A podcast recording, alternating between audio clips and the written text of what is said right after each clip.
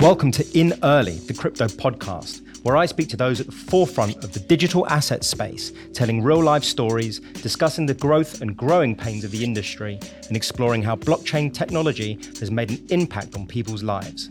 My name is Matt Green, and I'm the blockchain litigation lead at Shoosmiths. This week's episode features Katharine Wooller, the business unit director at CoinCover, a market leader in protecting cryptocurrency from hackers and human error, providing services like key retrieval and re access to crypto assets, which has led to a partnership with Ledger. We talk about what CoinCover does, as well as how it can play a key role in ongoing US litigation, Ferguson and Coinbase as an expert. We also look at CoinCover's response to the Treasury's future financial services regulatory regime for crypto assets, as well as thoughts on the digital pound and CBDCs generally, contributions to Crypto UK, and Katharine's recent feature in Forbes considering the rising value of crypto assets despite a tough period for the industry. Katharine, thank you for coming down. Thank you very much for having me. Brilliant. I think let's just get straight into it. Um, so I met Adam Smith, the co-founder and the CTO of uh, CoinCover, maybe about know, three years ago, something like that, um, when the industry and the business was quite a lot smaller. And when CoinCover was, as far as I'm aware, more to do or, or almost exclusively to do with, with in- insurance. Since CoinCover um, is now a major player in this space, can you tell me about who CoinCover are, what its main aim is, what services it provides? Yeah, sure, no problem. So, um, the insurance element to what we do is is still there. Of course, we were born out um, of a number of projects with which insurance was was an element. So I think really at its core, what we're trying to do is solve two of the really massive problems with crypto. So the first is that people lose access. Or uh, one of the things I love to say to a room full of people, whether it's ten people or five hundred, is put your hand up if you have never had to press reset password, and if it's you know your emails at work or it's you know an online shopping service to do your food shop, that's fine. Mm-hmm. For crypto, that is often a massive problem because you you lose access or people that have, you know, mined tens of millions of pounds worth of crypto and then it's you know lost forever. Mm-hmm. So um, we assist a significant proportion of the industry uh, with making sure the data is accessed. So we back up their key material. Um, and of course, the second massive problem that we see in crypto morning, noon, and night, and in the press pretty much daily, is hacks, scams, and theft. So we have transaction monitoring. Um, so we try and reduce those instances. And essentially, what we're trying to achieve is that I think personally, I feel what's missing from crypto as an industry is that trust element. And if we can solve that, you know, we can allow the industry as a whole to reach its full um, potential. So there seems to be sort of two arms to this. There's sort of the monitoring and recovery side, and then, and I suppose the recovery side sort of falls into your sort of seed phrase type stuff, right? Backup, yeah, correct. back up. So it's, it's back up and then sort of recover, etc. I want to break it down a little bit so I understand um, exactly how um, it all works and what services you provide. Your site says CoinCover offers unique technology, right, that shields digital assets for crypto companies and individual investors. What is that unique technology? Is that something you can share? Yeah, sure. So we built it. Uh, mine's much finer than mine, the CTO that you, you mentioned. Mm-hmm. So we've got um, military grade secure um, software, which means that we're not a custodian. We're not going to hold on to your crypto for mm-hmm. you, but we have technology which helps recover it should the worst happen. So that's in the case of the key material. Yep. Um, in case of the um, transaction protection, we we are a number of companies out there that have big data. So if you say, yeah, I woke up this morning and you know, I, my name's Matt, and I want to try and move hundred dollars worth of Bitcoin. There's plenty of companies that will say, "Is that a good idea or a bad idea?" Mm-hmm. And we do that, which is great. We protect millions of wallets. We've analysed billions of transactions. I think we've got, which to my knowledge, no one else has got in the world, yeah. is we've managed to get protection from Lloyd's of London. So we're underwritten by Lloyd's of London. So should the worst happen and you incur loss, we have the ability to put that right. And as of the date of this recording, we, we believe that you're the only one who. As far as I'm aware, yes. I keep saying it and no one corrects me. So, and to write in if if you if someone knows knows differently. And look, there are pure insurance providers out there. They're great. I share stages with them at, at panel shows at yep. various events. I think you know, particularly being able to get sort of that. Um, professional indemnity insurance in crypto is relatively recent. You know, we always make the joke about how would you insure the first car if the car's only been invented? You don't yep. know how fast it's going to go, how likely it is to have an accident, how bad that accident's going to be. So the birthplace of crypto was, of course, really hard to insure, right? So fast forward to today, there are some insurance firms out there that do pure insurance. We're a little bit different. We're a tech provider, but we have an insurance backup to what we do, which has been really popular with um, yeah, our 350 or so customers, which is great. So, in terms of insurance, then, if you're saying you're underwritten by Lloyd's of London, when would that kick in? Because you're not providing, as far as I'm aware, correct me if I'm wrong, an insurance product, yes, providing tech. So, how does that kick in? Why yeah, sure. So, look, pure insurance is regulated by the FCA. That's not what we provide. We do something a little bit different. We have technology, which, in the case of failure, the unlikely case of failure is we say when you're, you're, flying a plane, we have the ability to put that straight. So there's a limit to that. Uh, most of our clients are looking up to five million dollars worth of coverage. Um, for those that want more, that's fine. We can we can assist them with that. But essentially, you know, there's no equivalent in the old world, in the TradFi world of, you know, the financial services compensation scheme. Mm-hmm, so mm-hmm. have money in the bank up to a certain limit. If your bank goes bust, they'll put it right. Those things just don't exist in crypto. I suppose another good example would be all the protection you have on your credit card. You know, if you go and buy a t-shirt and mm. the, the shop won't put it right and it's wrong, your credit card will. So I think those sorts of protections, whether it's for the consumers or whether it's for the businesses, just haven't really existed. So we seek to try and address the two major problems with an insurance backup, which has been really popular. So who are your customers and is it a subscription model? How does it work? Yeah, sure. So we're a, a traditional SaaS business, yep. if you like. We're, we're a tech provider.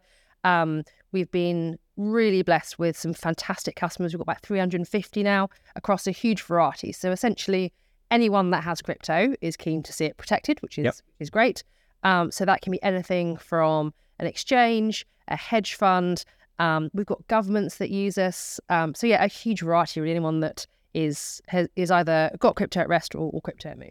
And they, I guess, pay for use of your tech. And if anything goes wrong, then again, that that policy underneath sits. Yeah, exactly. So, to my mind, it may well be a win-win for customers. Yeah, sure. So look, ultimately, we are looking to reduce risk and cost. Uh, one of the things that's hugely interesting. I come from a crypto background. Um, we were talking before we started recording that you know if you've been a lawyer or a mechanic or a hairdresser for four five years, it's nothing for crypto. Obviously, it's it's forever. Yeah, so yeah, I uh, you know I've I've worked for a number of crypto businesses now. Um, whether it's an exchange, I've done some work in health tech. You know, I'm really passionate about the power of blockchain and the power of crypto. But what you often see in these exchanges is that they're essentially trying to self-insure. So they kind of look at their balance sheet and go, "Oh, we were doing quite well, particularly before the crypto winter." Mm-hmm. And you know, we we expect a certain proportion of our transactions to go wrong. So let's just say it went wrong for you or I. That's really bad reputation. We've both got massive followings on social media. Mm-hmm. No exchange wants you or I online saying, "Well, I this happened and it, it, it's wrong."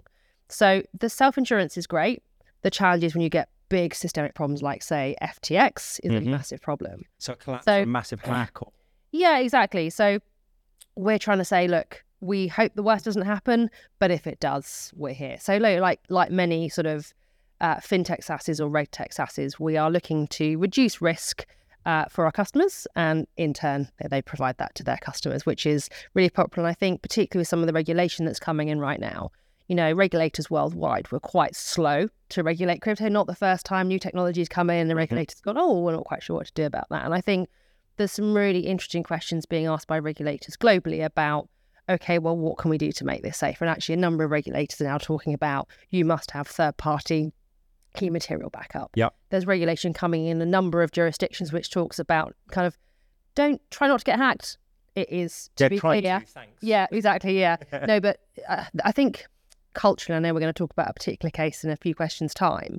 There's a big difference between the position of try not to get hacked and you must have robust policies and processes mm-hmm. not to get hacked. It's your responsibility. And those are two, I shouldn't be lecturing a lawyer, but intellectually they're, they're quite different positions, I think. Do you think then that CoinCover have been a massively, um, well, let's rephrase, have CoinCover been around really providing a service to the industry before it was needed, or has it always been needed? Oh, well, that's that's a really good question. So I think you know I, we have some amazing investors. You know, we're at, we're at Series B now, and I think for innovative and fast growing, fast scaling businesses. You know, mm-hmm. we're, we're a reasonable size now. We've got 60 people. Yeah. Um, we've got 350 ish customers. We're on Series B. You know, whether you lead the market or whether you're late to the party is interesting, right? And you kind of don't want a very crowded marketplace. So I think, you know, we're very focused on making sure that crypto can really reach its full potential. Yeah. And particularly for the way that our services are priced, um, I would love our service to be in every crypto business in the world. It just makes sense that uh, it just seems that it's having spoken to you before and done a bit of research, it's such a good solution. And you guys have been around for such an, uh, again, in the world of crypto for a long period of time. It's almost as though this service was available prior to anybody or any huge institutions needing it. And now that they do, they can come to you guys knowing that you guys have been in the market for a while. Yeah, sure. Understanding of it. Yeah, and look, I think that's about credibility, right? And I think the the crypto infrastructure, as you say, is is relatively new. I come from a TradFi background. I come from a long Mm. sort of fintech career, so you know it made sense to me that a lot of the innovation is with really small, plucky startups, Mhm. and it can take a while for that kind of message to get out there. And there's that obviously that sort of critical mass moment where you know we're very um forthcoming with you know the, the customers we have and who we protect. And you know i yeah, I, yeah from my perspective i would love to hear someone say oh i won't use that exchange or this service because they don't have CoinCover in their workflow. That's kind of something That's the we'd- ultimate we'd like to see. to sale, right? That's, that's yeah sure I'd like to dig into a little bit more about some of these services because I think it's useful to understand. We can talk about these these phrases in abstract, but it'd be good to sort of dig into a little bit more. So there are three core services, really, as far as, far as I'm aware. And you, again, you'll correct me if I'm wrong. There's theft protection, disaster recovery, customer protection. So let's let's sort of take these in turn, if that's okay. Um, theft protection, it's about monitoring. Um, and monitoring services, and I, I think I've quoted. I've got a quote on my, my sheet at least. It's got to be quoted from somewhere. It says preventing anomalies from unauthorized access. What does that mean? Yeah, sure. So the the theft protection is our transaction monitoring service. So there's, Mhm. there's a number of other players in the marketplace that will say, uh, going back to your fictional hundred dollars worth of crypto, um, you know, you're trying to move some crypto. There are plenty of big data businesses Yep. that will tell you uh, and risk rate essentially. So what we're saying is that on the basis of the data we've got, which is a great data set, we're the only people that can price the risk right now. So we can make sure that we've got a great whitelist of people we think are safe for you to send your crypto to. So that from the perspective of, well, hang on, what if it's a hack or a scam or, or it's theft? Hmm. Well, if it turns out our data for any reason was duff and actually great aunt Maureen was not a hacker yesterday, but unfortunately today she is. If we've got that wrong, we have the ability to put it right for you. So does it prevent withdrawals from your clients' addresses until a monitoring service has been conducted, and then once all the green lights appear, so to speak, then that transaction can be made? obviously each of our clients has got slightly different workflows. Um, we try and be as flexible as we can. So we have lots of clients that have their own technology that we integrate with, and we have some that just say, actually, I'll access your services, you know, through one of the main providers. And there's a number of people that that onward sell our services for us. So it's not as if it's a, a, a one size fits all. It's a, it's far more bespoke. Exactly correct. And look, there's a lot of variety, right? So when we're helping governments or exchanges or hedge funds or asset managers, they've all got slightly different needs. So the great thing about having our own technology is that it's it's flexible and we can build what our client needs. And we've got some amazing stuff that is currently kind of in the pipeline that we're really excited to to get out there. What data set is it that you? Is it one that that CoinCover have developed over the years? Is it an integration of other data sets? Yeah, both. Yeah, we, we buy in data. Um, we also have the ability to apply machine learning, which is really exciting. So, uh, a good example of that would be um, I, I- would imagine that you're predominantly UK based. I'm sure you do a little bit of travel. So, one would assume that you're waking up at two in the morning London time and withdrawing every penny of crypto you have Mhm. and sending it to an address in a country which perhaps has high levels of fraud would be an unusual transaction for Yep. you. So, that is one of the benefits of machine learning that would, would pick that up. Right. So that it, it's not just necessarily all humans sitting there, sort of with matchsticks in their eyes, trying to monitor it. There is Exactly. there is an automated Yeah, of course. learning process. Yeah, and look, I think you know the the interesting thing going back to sort of the insurance element is that you know the joy of crypto and the joy of blockchain is that this data is available. It's available to everyone. We can see it. I might not necessarily be able to associate it with you as the person that's Mhm. sitting opposite me, but that data is available and the powers in the data. One of the phrases I hear all the time in conversations about big data is that data is the new oil, which I just think is just the most beautiful. We can have a whole other podcast.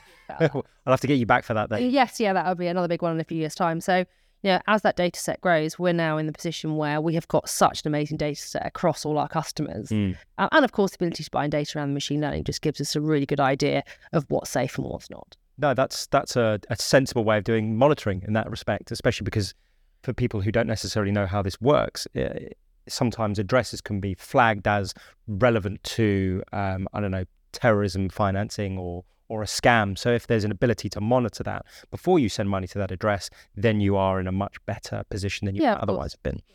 Um, the second one I, I- sort of looked at was uh, it says disaster recovery. The website, um, CoinCover's website says um, that customers are able to take advantage of our uniquely non-custodial approach to backup and recovery of private keys and to secure access to digital assets. Can you tell me about that? Yeah, sure. So just linking back to these poor people that you know lose access and Mhm. you know uh, find that understandably very stressful. And I think you know particularly for you know lots of people that have seen, I suppose that that wave of you know the various exchanges that have have come and gone, which obviously isn't great. And I think you know as since time immemorial, there's been bad actors, right? So I think the great thing about the disaster recovery is about not losing access. Okay. So we we help people not lose access to their crypto, and we're not doing that on a custodial basis. We're not saying we'll look after it for you. Um, we hold part of that key so you can get it running should you need to. Right, because that's where the the real risk when I speak to custodial services are is is actually holding on to the assets themselves. What does that look like? What are the insurance Yeah, sure. take out? Yeah, Like a headache. and also like you know that old old phrase, "not your keys, not your crypto," which Yeah. you know there's there's such an exquisite balance, isn't there, between you know I I don't write code, I'm not a CTO. um, you know I would find it personally quite frightening to be fully responsible for my crypto with no level of of backup. So I suppose the the the great sort of balance there is that you know we can never get your crypto, we can't access it, we don't look after it for you. But should you lose access, we can get it back up for you. Okay. Um, and the last point I think is um, about customer protection. Again, from your website, it says um, that there is a proactive and customer centered approach to keeping your retail users crypto safe. Can you tell me a little bit about that? What does that mean? Yeah, sure. So we help lots of businesses, which is great. Lots of sort of asset managers and hedge funds. We also help businesses that have customers, so particularly the exchanges. Hmm. So I think again, go back to not your keys, not your crypto. All these exchanges that have had problems, whether you know the exchanges cease to exist, or whether there's been a bad actor that has essentially had their hand in the till, which obviously isn't great. Yeah. You know, to be able to say to these businesses, this is a protection you can pass on to your customers is is really popular. Right. I mean, it- when I was preparing this, I was thinking about the world that I live in, which is about digital asset recovery, what that looks like, obtaining tracing reports, using the courts to freeze and return return funds. What does your recovery model look like? Are you seeing any particular patterns? Is that is that something that I can even ask? Is that is that a, Yeah, a sure. question? So look, the the recovery is not a market that we focus on. Our market really is the technology to make sure that that doesn't happen in the first place. And I think just going back to the power of the data and the power of the blockchain, you know, I, I obviously got the train here today. If someone had stolen, God forbid, a five pound note from my my wallet, that's really difficult to track and trace. Mhm. If someone steals five pounds worth of Bitcoin from my wallet, we can see where that's gone, right? So I think you know there's been bad actors since time immemorial. Um, I can't see you know illicit activity stopping anytime soon. So I imagine that will keep you in a job uh, for for a while to come. And I think I the appreciate it. ability, yeah, it's good, yeah. So I think the ability to to track and trace with blockchain is really interesting. It you know means that you can go and get those funds back on behalf of your clients. But from our perspective, the data to see what's happening, um, that data set is ever growing, right? And I think that Yeah. ultimately, if you can harness the right technology, protects your customers, which is good for the ecosystem. Well, you're in the pre- you're in the preventative stage. I'm in the bit that happens afterwards. yeah, sure. Hopefully, if we're doing our jobs, everybody will be nice and safe. But it doesn't work quite like that. Yeah, sure. And I think, you know, there is a sense that, you know, that some of the criticism of crypto is that it has been used to fund illicit activity. And I, I kind of roll my eyes a little bit when I hear that for two reasons. Firstly, because, you know, physical cash has had uh, a head start of a couple of millennia. hmm But also that there's loads of ways that crypto addresses that problem, right? If we use the right technology and we have the right regulation. So I think, you know, blaming crypto for being used for illicit activity misses a broader point. Yeah, really. I mean, can we can we see where our ten pound notes have been? Yeah, exactly. Uh, we have absolutely no idea. And I, I, just to that point, uh, and I've even heard judges say this when in court that um, crypto assets are not traceable. Just just to clarify that exact point, it is incredibly traceable. We just don't necessarily know until it reaches a centralized entity in certain circumstances who is behind those transactions. Sure. It's just a, a point worth making whilst we're talking about Yeah, that. definitely. I was having a look at CoinCover's LinkedIn page. So LinkedIn and websites are really the source for me Very good. um, especially about your your um, about page, CoinCover guarantees um, that digital assets will not be lost or stolen. What does that mean, and how can you how can you make a promise like that? Yeah, sure. So look, um, we are really proud of the track record that we have, which is Mhm. fantastic. We're, as you can tell, very proud of the data that we've got. Mhm. So, as I've described, the combination of the technology we've got and the Lloyd's of London underwriting that we've been able to to secure, which is fantastic, Mm-hmm. means that should our technology fail, we have the ability to put it right. And I think you know to have that level of protection for our clients has been really positive in the current environment. So it's a win-win essentially. If your your your tech is working brilliantly, and if on the complete off chance that it isn't, the customer's protected in any event. Yeah, look, and I th- I think that you know there will be at some point, you know, someone who going back to Great Art Maureen who wasn't a hacker and now is. Yeah, that's not a situation we're going to be able to prevent. So you know the the backup that we've got for our clients is that we have the ability to call on that insurance and put it right. Okay. Um, what I'd like to know really is, as well is is what what is it that you're doing differently to others? I mean, I'm not going to name names, but I, I, I see monitoring services happen a lot. People sell these monitoring services. What they do exactly, I'm not entirely sure. That's why I do these podcasts to figure out what people do. But they do these monitoring services and prevention alerts. What is it that you guys are doing differently? Where's the value add? And how come you guys have been called? And I was trying to find the quote for this the best kept secret in crypto. I'm sure you'll tell me exactly who said that or where that Do appeared. you know? I hear it all the time, but I, I don't know who came. If you came up with that originally, let me know, and we'll um we'll have to. I was googling it to see if it was were you okay? one, but I couldn't Yeah, find. I, it does get said to me quite a lot actually.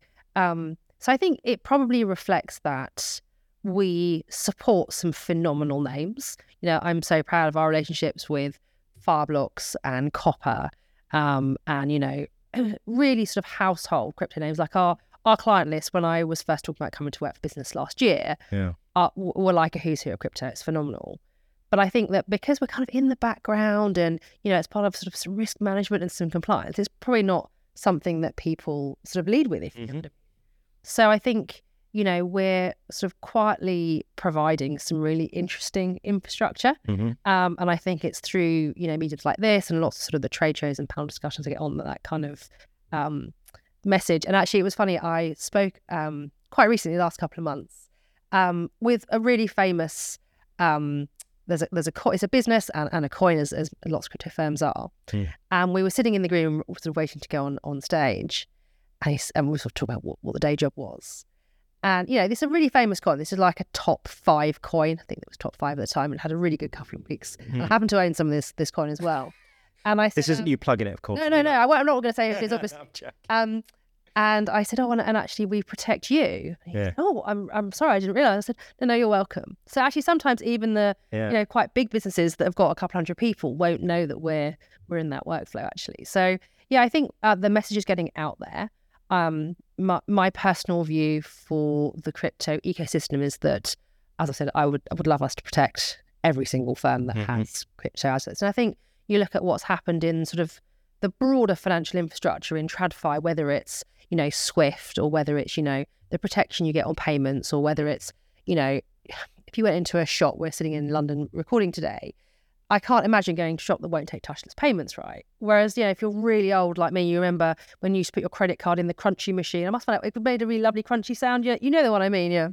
And then uh, touchless chip and pin was amazing when it came in, and then we had touchless, and it was only a tenner, and you know, it's gone up, and now it's a hundred pounds. And I think for me, crypto is just the next evolution of payments. And we were talking about cash before we started recording. Mm. You know, I have some physical cash for the sort of council parking machines near where I live and the kids' pocket money. Apart from that, you know, you basically you can live with an Apple Pay and that's it, right? I can't. I, I was looking for it the other day. I can't find my wallet. I'd use Apple Pay for it. You should look for it. I mean, I should look. You should all cancel your cards or something.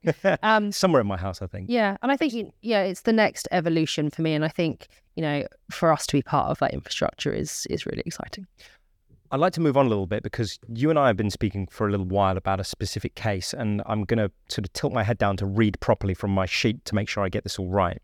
But there is a case, there's some proceedings in the US relating to Coinbase. Uh, the case is called uh, Ferguson and Coinbase uh, 23 CV 01004 for anybody who wants to look it up. Uh, it's in uh, the district court um, in the Northern District of California.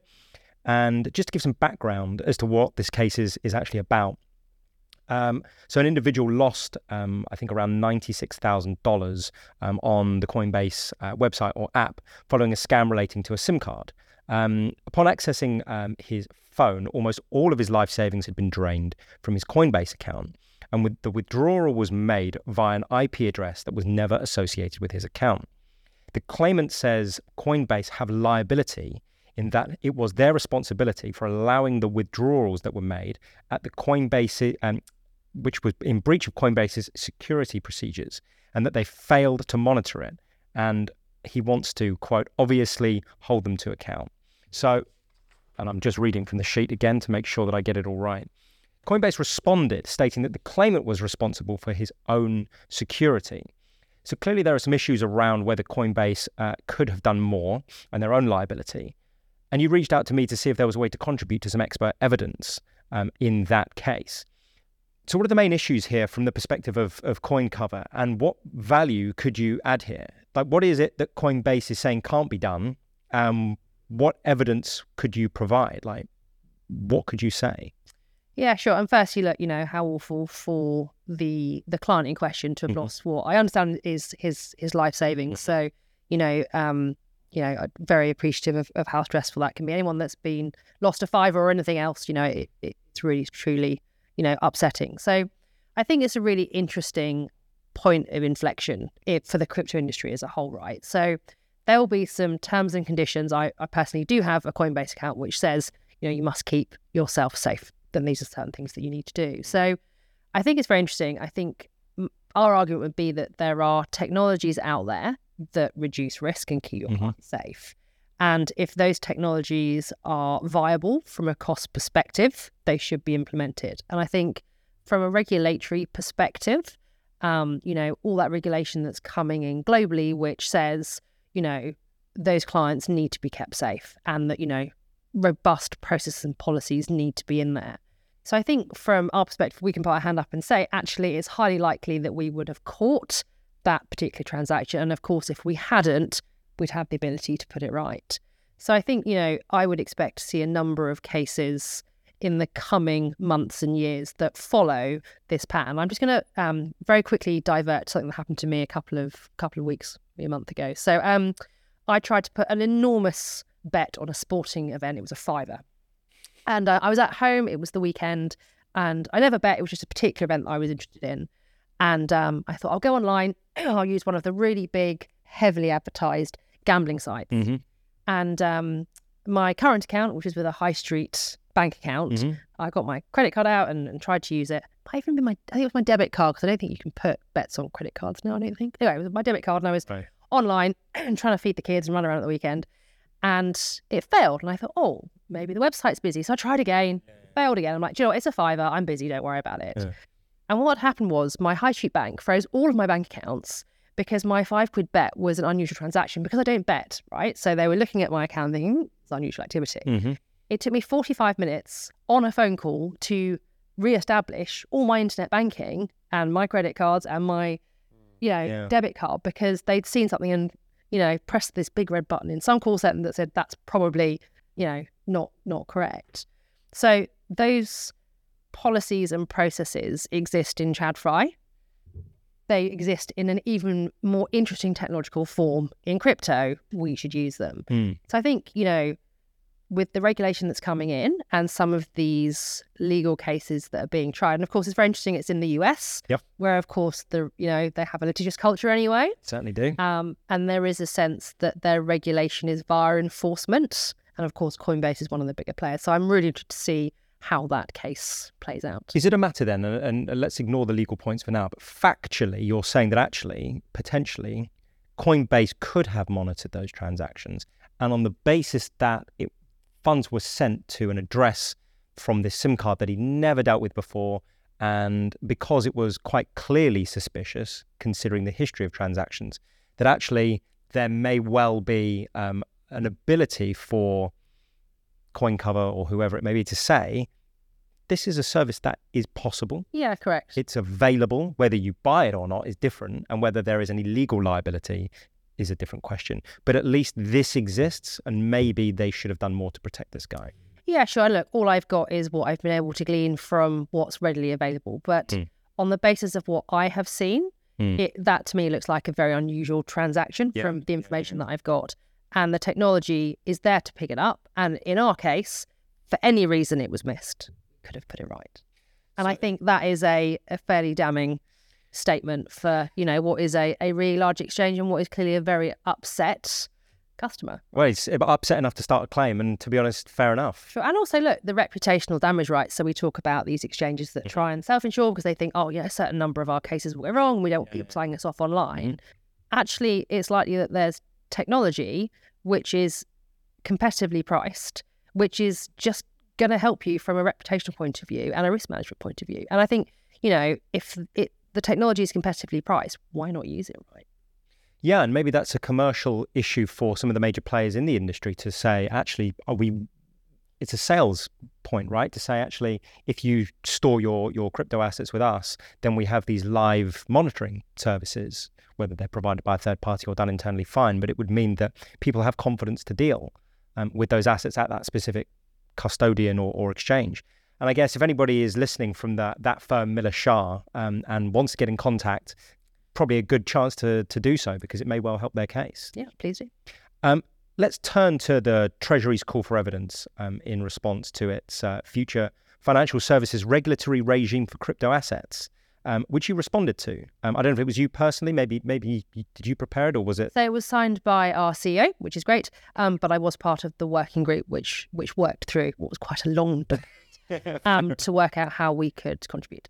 So, what is it that the Treasury is asking?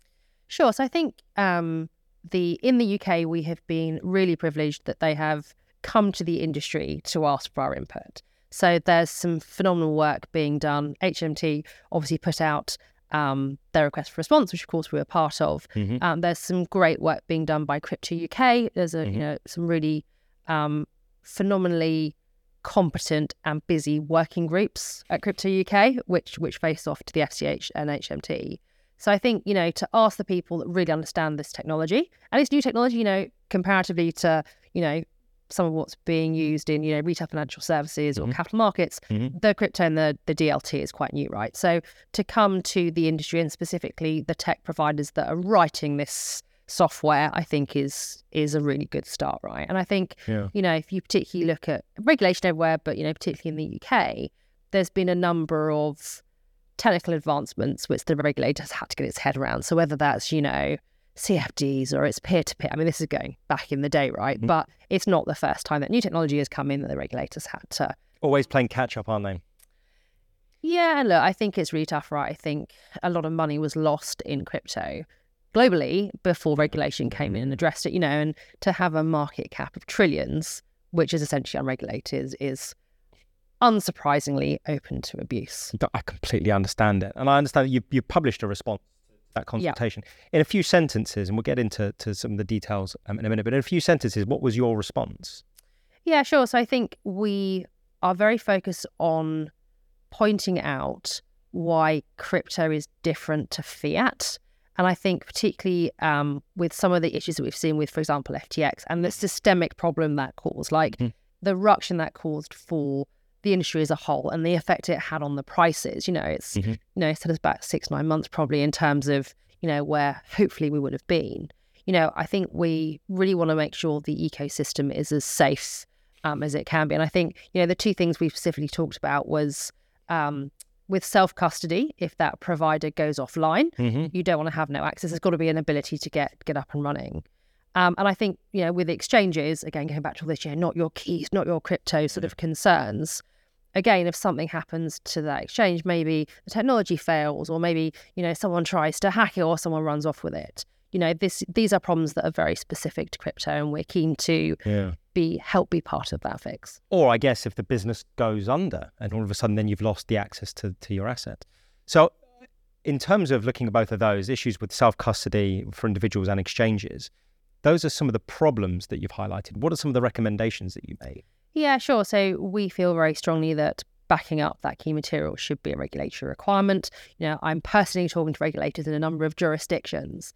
And look, if the various tech providers in the ecosystem that can help create safety, security, and trust don't put their hand up and say, yeah. We're here, this is how it works, love to see it as part of the rule book, you know, that's on us really. And look, I think, you know, these regulators, to their credit, particularly, you know, in, in the UK with with HMT and the FCA, they're accessible, right? So it's on us as an industry if we don't raise our hand and start those conversations. And I think if you look at most, say household house, if you're in crypto, household names of crypto, um, most of those big exchanges Yeah. and big tech providers have now got a some sort of regulatory lobbying policy team or you know senior hire because you know it's it's a critical part of their strategy.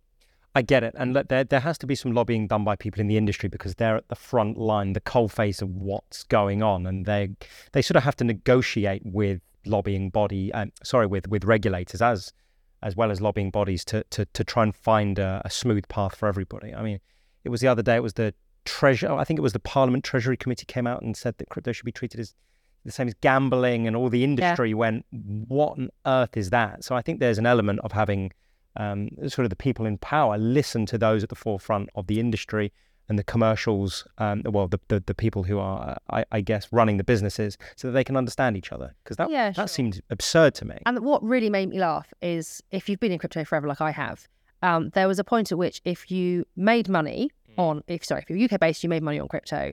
It was essentially considered gambling, so you didn't have to declare any tax. Then crypto did really well, and we had these massive gains, and All of a sudden it was like, oh, hang on a minute, yeah. And rightly, there's some very fine tax minds that have helped create tax um, legislation in the UK. I've done quite a lot of speaking with BDO, who've been quite sort of instrumental in that. Mm. So I think for sort of different arms of government to be saying different things it is interesting. And I think I get involved in some quite high level sort of broader fintech conversations, right? Because there's a balance between allowing innovative fintech businesses to increase efficiency and Mhm. give more choice to consumers and make things more efficient. And yeah, for a hundred good reasons. And Mhm. you know, the UK is supposed to be the home of fintech. And look, you look at bodies like Innovate Finance, which are doing a phenomenal job there.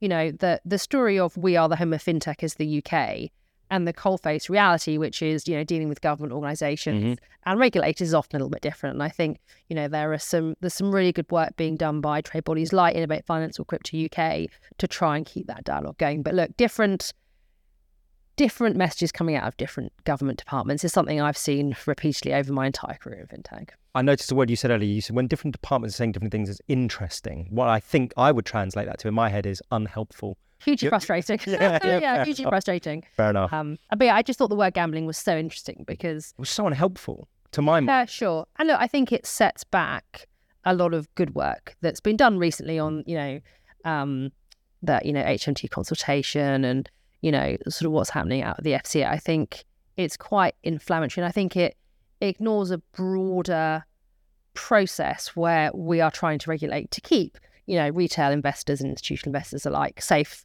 Yep. Um, I think, you know, words like that are, are deeply unhelpful. And I think set back that dialogue. And I've spoken a lot in the press about regulation. And I think about 18 months ago, the, the phrase that I trotted out about once a week was that the dialogue between regulators and crypto firms was marked by mistru- mi- mutual mistrust and sometimes loathing was the phrase that I quite often use. So I think we're probably in a better place now, but Yep, yep. you know, things like that. Head- and it's such an attention grabbing headline, right? Gambling. Gambling, crypto, Yeah. crime. It's just you- it's really unhelpful. Yeah, and look, you kind of then think, well, you know, if it's considered gambling, then why does basically every bank, asset manager, and hedge fund have either a crypto team or a blockchain team, or they're dabbling it, or yeah, BlackRock is pretty positive about crypto, and you know, This is a Danny other about it. So you're like, oh, the word gambling. Oh, yeah, no, I'm not sure if that's accurate. I don't think it's it is it is it fair. Well, I'm going to say no because I'm part of the ecosystem. But is it accurate when some people treat it as an asset, albeit a high high risk and volatile asset?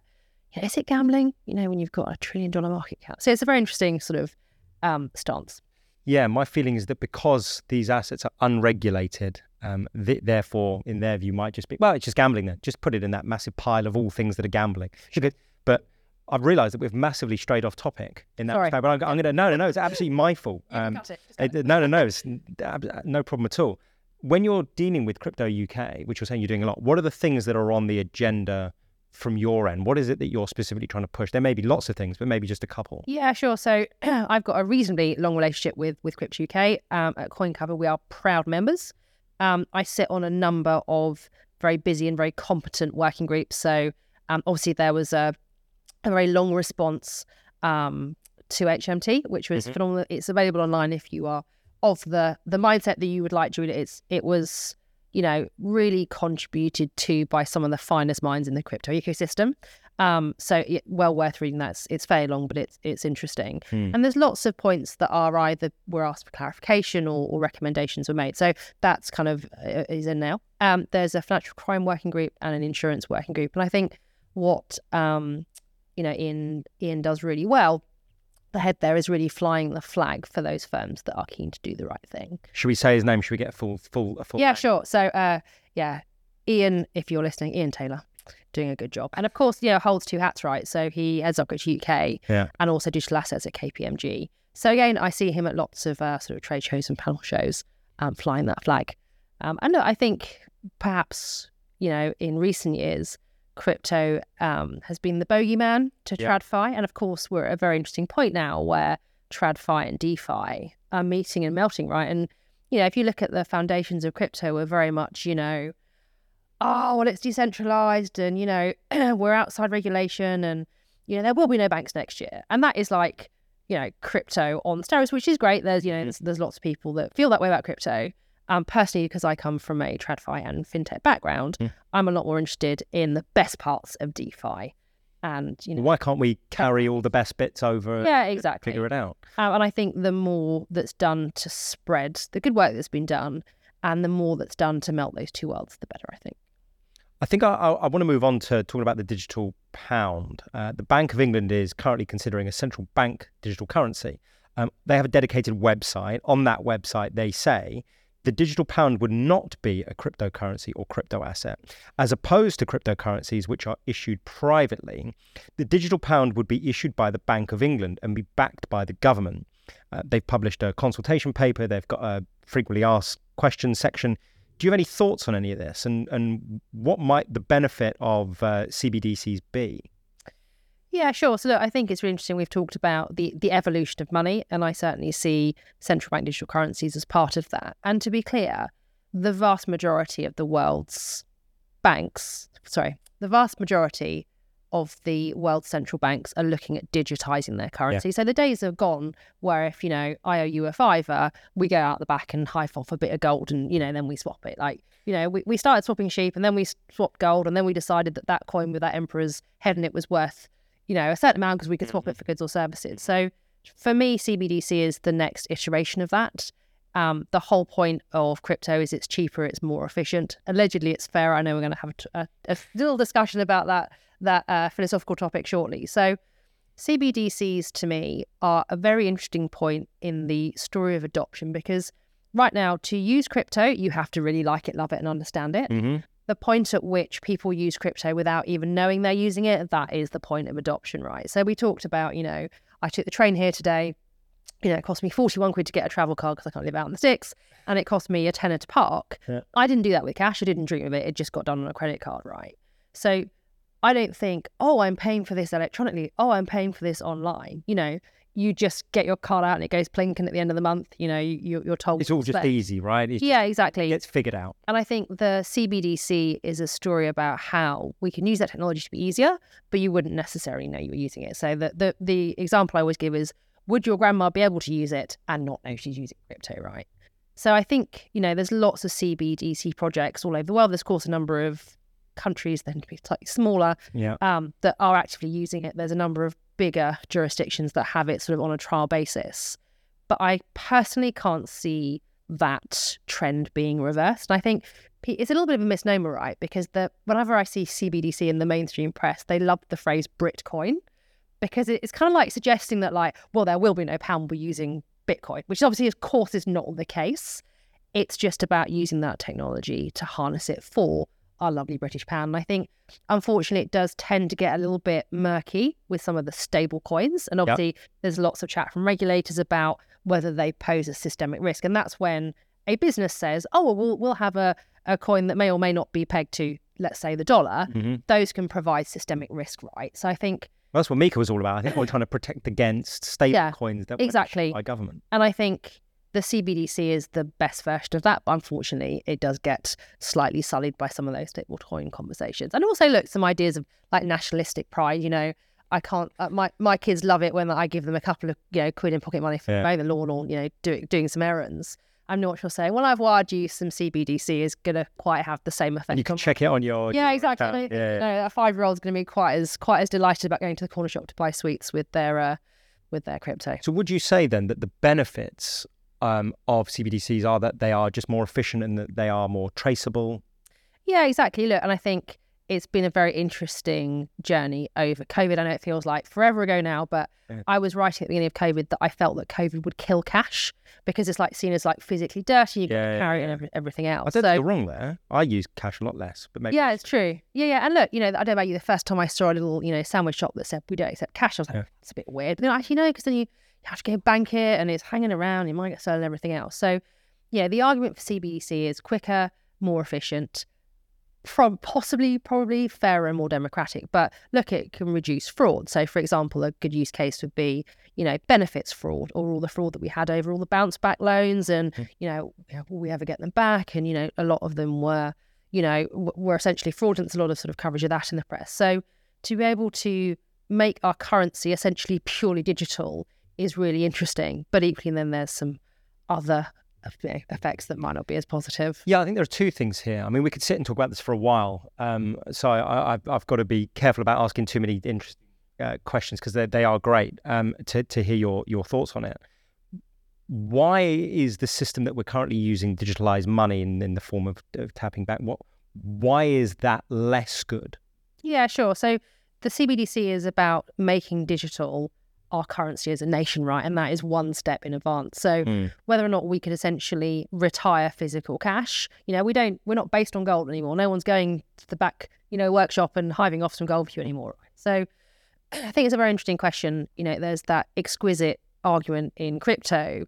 You know, if you're a libertarian, do you trust the government to do the right thing all the time, right? So um, that taken to the extreme would be, um, you know, we've decided that we won't pay you um, your government pension or you know your benefits you're entitled to because Mm. perhaps you're a certain religion or perhaps you voted a way that the government doesn't want you to or you know you're from an ethnic minority that isn't you know flavor of the month. Like those are not acceptable outcomes right? Mm. but could the control of currency be used in the wrong way? And i think you know perhaps there are countries that we would be more concerned about that in. Yeah, that's that. That's my feeling. When I, I, I sort of put this question, and the next question, which you've you've you've nicely sort of anticipated before, is is about those libertarians among us. There's a a, a guy, um, Andrew Howard, who I interviewed um, on this podcast a little while ago. I think of him because he is one of these these these guys who's, and he may correct me if I'm wrong if he's listening, who is suspicious of the link between government and money. And if we think about certain regimes in the world who would want to have a control over money based on uh, maybe even credit score or social score, if you're thinking of a Black Mirror scenario with sure yeah yeah with uh, with social scores, it may well be that it's not implemented now. But if the infrastructure is put in, maybe a particular regime will capitalize on that in 20 years, 50, whatever it may be. My feeling is that um, the tech, I I don't know, I'm just suspicious of it to some extent because it it it it, it seems as if programmable money in that respect may create more issues than the benefits in which it has. And we're talking about efficiency, etc. But is our system, in terms of government-backed money, inefficient already? I don't know yeah sure whether there's an. So I think in the UK, look, let's be very quick to check our privilege. Um, I don't want to get into a chat about how great we think our current government is, but I think you know overall we enjoy some freedoms and protection as British citizens that we can agree Mhm. that some some regimes don't extend to their citizens. So I think it's very easy to sit from a position of privilege and say, "Oh, it reduces fraud." You know, well, yeah, if a drug dealer physically can't fund a drug deal in cash, well, actually, programmable money is amazing. You know, there'll be no, you know, you won't be able to, you know, defraud for that, and you won't be able to deal drugs, and Mhm. you know, we could, you know, people like you trying to track down, you know, assets will be much easier. But the flip side is someone that might abuse that. And I think, you know, you look at something like, for example, social media. You know, social media was create Facebook was created to, you know, connect people on a social basis. Mm. Fast forward to today, there's lots of questions about whether it's ethical they have that much data. What do they do with it? Can be it be used to swing elections? Exactly. You know, teenagers committing suicide because of the pressures of social media. Like that's not what the technology was created for. The technology was, we hope, created with the best of intentions, but equally controlling what that technology is used for. There, Black Mirror is a great example. If you haven't watched it, it's a series of programs about what happens when technology goes wrong, and it, it's really interesting, right? Because it picks up on themes that we are seeing today, right? Yeah, and it was doing it a while ago. Yes. There's an episode called I think it's Nosedive where it's all about social credits and you have to build your social Yeah, yeah. to get points. And if you don't have enough social credits, then you can't access certain things. And I think that there are people um, in society who are suspicious of CBDCs on the basis that something like that would happen. If your credit score isn't a certain amount, then you can't access certain things, or even the other way around, that funds will be automatically taken by uh, government um, Sure. before you can even say no to it. And look, I think that for me personally comes full circle to regulation. I'm not going to sit here and debate whether Facebook and Twitter should be be be regulated, but I think for me the fix for that is regulation. And Yeah. I think you know technologies exist, whether they're harnessed for good or bad is a question for regulation. I think. It's regulation. I, I agree with you. It's regulation. And I think people, certainly on the libertarian side, would feel more comfortable if it wasn't government backed. I think that's the bit that they're allergic to. Yeah, sure. fully decentralized, and we can get into a debate as to what fully decentralized is, even if it exists. But that's my sense of it. Um, I want to move on a little bit because you were featured in um, an article in Forbes recently called "Is this the real reason behind crypto's 200 billion dollar um, Bitcoin, Ethereum, BNB, XRP, Cardano, Dogecoin, Polygon, and Solana price boom?" It's a bit of a title that. Um, ta- uh, talking about the market and saying that despite issues with exchanges collapsing and the introduction of regulatory frameworks, the value of crypto assets has broadly risen in recent months. Why do you think that is, and what was the article about broadly? Yeah, sure. So I'm quite often asked by a variety of press outlets for my opinion. So of course I'm not a trader. Um, and of course I don't give financial advice. Um, but I, I think the point I was trying to make was that we've actually had quite a good year. So we're recording this in the summer of 2023. Um, we've had a great year, right? So Bitcoin, particularly Ethereum, Ripple, um, Litecoin's looking quite good right now. So there's a number of coins, and I mean credible coins. When I talk about crypto, I'm meaning like the top 20. So still, Talking about Pepe, that's that's increased by however many thousands. me, percent. yeah. So I think that you know I- there are there are meme coins, and I've always been very negative about meme coins, right? Because yeah, if you look at Dogecoin, for example, you know Dogecoin getting to the same um, market cap as Barclays is just Barclays, the bank in the UK, is is just mind boggling. So I'm very interested in credible crypto. So by that I mean essentially the top 20. So look, we don't need 20,000 plus cryptos, right? We are long due a big consolidation, and people are going to really lose a lot of money, which uh, is very sad. So we're sitting here in summer 2023. Um, it's been a really strong year. So you look at what has been achieved this year from Bitcoin, Ethereum, Ripple, Litecoin's looking quite good. I focus on credible crypto, so that top 20. We don't need 20,000 plus coins. You know, a lot of those are going to Pepe Frog, the the increase. yeah, not good. So look, you look at that point at which you know Dogecoin was worth more than Barclays. It's just just mind-boggling. So for me personally, you look at all the bad news that has come in the relatively recent past. You know, FTX, Terra Luna, Celsius. You know, Sam Bankman-Fried in the press morning, noon, and night. It, it hasn't been great. So this year, I think has been more positive. Um, of of course in, in prices. You know, when you get bad news, you get fear, uncertainty, and doubt. And I Yep. think in recent months, we've just seen the regulators getting themselves together. And I think really just that industry maturing. I think there's a real sense that FTX put us back probably six to nine months, I think. Mhm. And I think we're now just over that hump. And I think that the the ecosystem is very nicely gaining credibility and gaining traction. And I hope to see that continue. maturity, I think, is the right word there. You're Mm. sort of, we're sort of clearing out, maybe to use maybe an ugly phrase, but the sort of adolescent period or the people thinking like that, clearing a lot of that out. Actually, there's a level of maturity in the market which is being seen by increased regulation and a fear of, I guess, um, the way that certain players are dealing with assets. And maybe they'll be cleared out as well, and we'll get a consolidated version of. Yeah, and look, I I see that across the board, right? So I will use some slightly stronger language, which is the regulation will drain the swamp. Okay, yeah, Right. yeah. So very shortly, it's going to become. Yeah, there was a point at which anyone could do an ICO. There's a great um, thing online with Erica Stanford, who of course is very very famous for writing about crypto scams, where she manages to set up, you know, in a, in a matter of, of minutes, right? Which is isn't great. So I think we are now past that birthplace of crypto where it was a free for all. Yep. We're now a lot more stable and focused, and those bad actors need to leave, right? And with regulation able to create enforcement, hopefully draining the swamp um, is good for the industry as a whole. I, I completely um, sympathise with that and, and agree. It's about maturity. I think sort of coming to the end of this, um, and as you say, it's been recorded um, summer 2023. Um, there has been um, a recent partnership announcement with Ledger, who are um, a provider of, uh, let's say, hard or, or, yeah, let's just say hard, hard wallet storage like USB sticks. Um, and there's been stories about this partnership. Can you tell me about what the partnership looks like and why it has made news? Yeah, sure. So we are super excited to launch. We haven't formally launched yet, but as with uh, crypto social media, there's quite a lot of chat. Um, and look, I think you know it, it's a relationship we are hugely proud of. It is arguably you know one of the leading brands in crypto. I have one, by the way. Okay, I, I have a ledger, and I I was in Colombia recently on a holiday, and I was talking to someone, and they were looking for some storage, and I recommended a ledger. So now, Oh, very good. you know, Get yourself an affiliate agreement. Yeah. You should get get in touch. yeah. Um, so you know, I think it, as you say, it's arguably the the market leader. They've sold millions um, of devices, um, and of course, um, their Stax device, which is a lot have been pre-sold and it is coming soon. So for us, I think there has been some sense of people that are very very happy to keep their own crypto, which is which is fantastic. But this is not about the people that use crypto today. The hardcore crypto native been doing it for a couple of years, Mhm. happy to have you know their own crypto under their own control. That's great. Yeah, that's fantastic.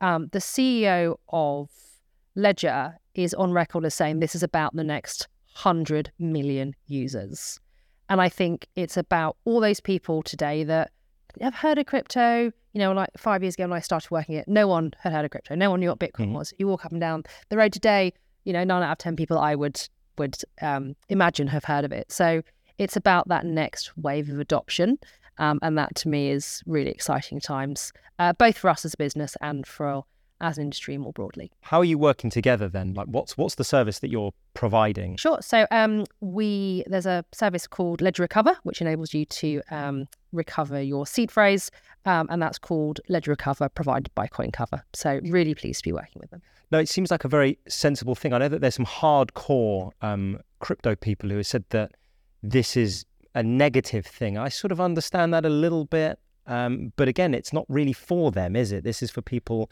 who don't really have a, a day-to-day interaction with crypto. Maybe want to try it out and following that, know that there is a safety net. Sure, and it's totally optional. You know, there is absolutely no obligation or requirement for Ledger's current user base to use the service. Um, it's there, and I think you know there's lots of talk online from both the CTO and CEO of Ledger saying that they have been repeatedly asked for this service. And again, it's not about necessarily their client bank today; it's about that next hundred million users, which you know is is a game changer. So I think if anyone listening to this owns a bit of crypto, you bought some Bitcoin last week, last month, five years ago, whatever it is, if you want to see Bitcoin get to $100,000, which is always like the number that everyone kind of bounces around. Is it not a million? Oh my god, yeah, that would be that would be really nice. Uh, So, you know, if you own some crypto and you want to see it increase in value, which I think is most um, people that that hold want, it needs more people using it, whether that is retail investors or institutional, and just opening up that next phase of adoption. And look, the adoption life cycle for any new technology tends to kind of have that ski slope, um, and it is technologies like the Ledger Recover that that we provide that will create that. Um, I'm going to touch on this. I, it, it would be useful to sort of get your perspective if you're happy to, to answer it. But what are some of the criticisms um, that this initiative is getting, and what would you say in response to this criticism? There's been some great content put, being put out from the Ledger CTO and CEO. Very, you can find it on on Twitter very easily. Hmm. But actually, what's quite nice is that there are a number of sort of crypto commentators that now say, even if I don't use this service, I do think it's good for the industry as a large. And that has been really lovely to see, you know, just from the industry more broadly. So, in response to the, the keyboard warriors who are saying that this is bad for crypto, your answer is well, it's sort of not for you, and it's to ensure that there's a mainstream adoption of this type of tech. Exactly. Okay. The last question I have for you really is is is given your knowledge, your your your involvement in the industry, what coming projects do you see as a real game changer in the space? Well, CoinCover, obviously. I've got to say, got to say that if uh, for the team that's that will be listening. So I think the we've talked about draining the swamp, we've talked about regulation, and we've talked about the industry consolidating. Hmm. So I think for me, there's not a, a- specific project I I would highlight. Hmm. I think what I would say is that process of consolidation, that process of draining the swamp, and I think the what I call the, the interoperability between those projects, right? Mhm. So when someone says, you know, I'm going to come out with a coin, um, it's going to be called the Mac coin, and you can use it to, you know, buy a diet coke in his his living room. Uh, that that's interesting intellectually. Do I think that will be a top ten coin in the next year? Yeah, As wonderful as you are, probably, and as great as your your you know your podcast listeners are, probably not. So I think the interoperability between the various projects and the ecosystem it creates, I think, is really coming to its own. Mm. And I think in the next six to twelve months, it will be a really exciting space to be in. Thank you very much for coming down. Really appreciate it. Thank you for having me. This podcast does not contain any financial or legal advice, and you should not seek to rely on it as such. Opinions are the individual's own. This podcast was produced and edited by Joe Hawkins and music by Luke Carey. Thank you for listening and see you next time.